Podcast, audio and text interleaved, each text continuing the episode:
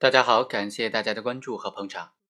今天呢，给大家讲一个制造毒品的案件，贩卖制造毒品。这个案件呢，它的特点就在于说，最终法院是没有办法排除特勤介入的可能，所以本来应当判处死刑的，鉴于不排除特勤介入的可能，所以就改判为死缓了。所以啊，在这类案件的辩护当中啊，一定要仔细的审查，究竟有没有特勤介入。如果有的话，那死刑就很可能判不下来，只能够判个死缓了。即使不排除特勤介入的可能，那么参照这个案例，也是不能够判处死刑立即执行的。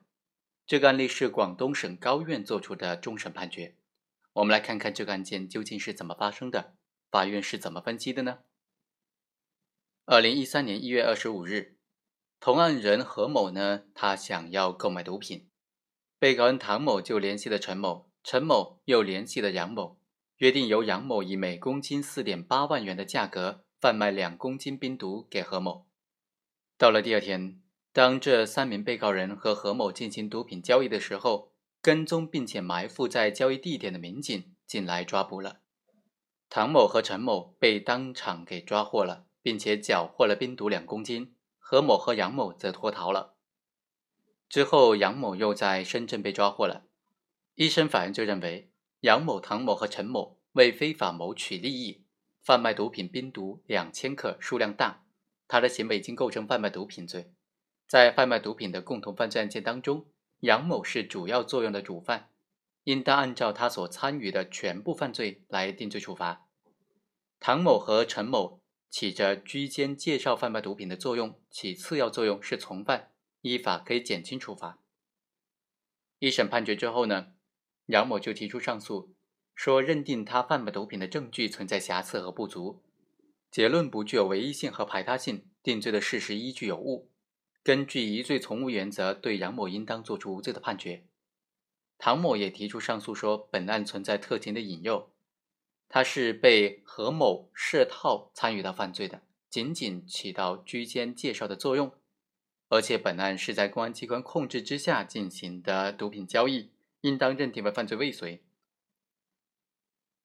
二审法院经过审理，就认为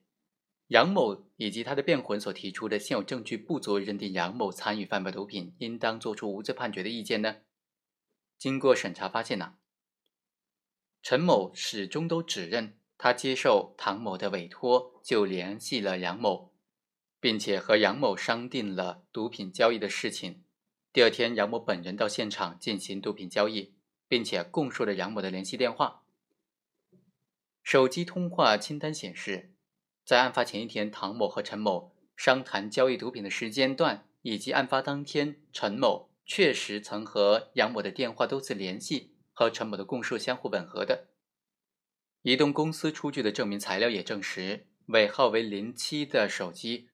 案发当天的移动轨迹和陈某、唐某供述的他们与杨某会合的地点。毒品交易的地点是相互吻合的，这些证据足以认定和陈某商定毒品交易事情以及案发当天去案发现场进行毒品交易的人，就是这个尾号为零七的手机号码的使用人。而且呢，根据其他相关资料证实，这个号码就是杨某使用的，和陈某供述的内容相互吻合。但是杨某始终否认自己曾经使用过这两个电话号码。显然和事实是不相符合的，因此法院认定和陈某商定毒品交易事情，并且于次日到案发现场进行毒品交易的人就是杨某。关于上诉人唐某所提出的本案存在特情引诱的意见，根据现有的材料啊，确实不排除同案人何某是公安机关的线人这种可能，本案存在特情引诱的可能。但是唐某以及他的同案人得知何某有购买毒品的意向之后，就积极的、主动的联系毒品的卖家，并且在短时间之内定了毒品交易的事情，随后进行毒品交易。涉案的毒品数量较大，含量比较高。唐某以及同案人的行为具有极大的社会危害性，即使本案存在特情引诱，原判对唐某的判刑也是并无不当的。第三，关于唐某所提出的他仅仅起到居间介绍作用的意见呢，经查证确实属实，但原判对这个情节已经有了考虑了，并且认定唐某为从犯。第四，关于本案是犯罪未遂的这个辩护意见呢，其实同案人何某、唐某等人都已经和毒品的卖家上孙杨某商定了毒品交易的具体的事情，并且。已经到案发地点实施了毒品交易行为，唐某以及他的同案人呢，他的犯罪行为当然是属于既遂了。所以法院认定杨某、唐某、陈某违反国家有关毒品管制的法律法规，贩卖毒品甲基苯丙胺数量大，他的行为已经构成贩卖毒品罪。杨某是卖家，提供毒品，参与实际的交易，其主要的作用是主犯。唐某和陈某起着居间介绍毒品买卖的作用，没有获得实际的利益，起次要作用是从犯，依法应当减轻处罚。杨某贩卖毒品数量大、含量高，社会危害性极大，论罪应当判处死刑。但是考虑到本案不排除特情介入的可能，对杨某判处死刑可以不必立即执行。好，以上就是本期的全部内容，我们下期再会。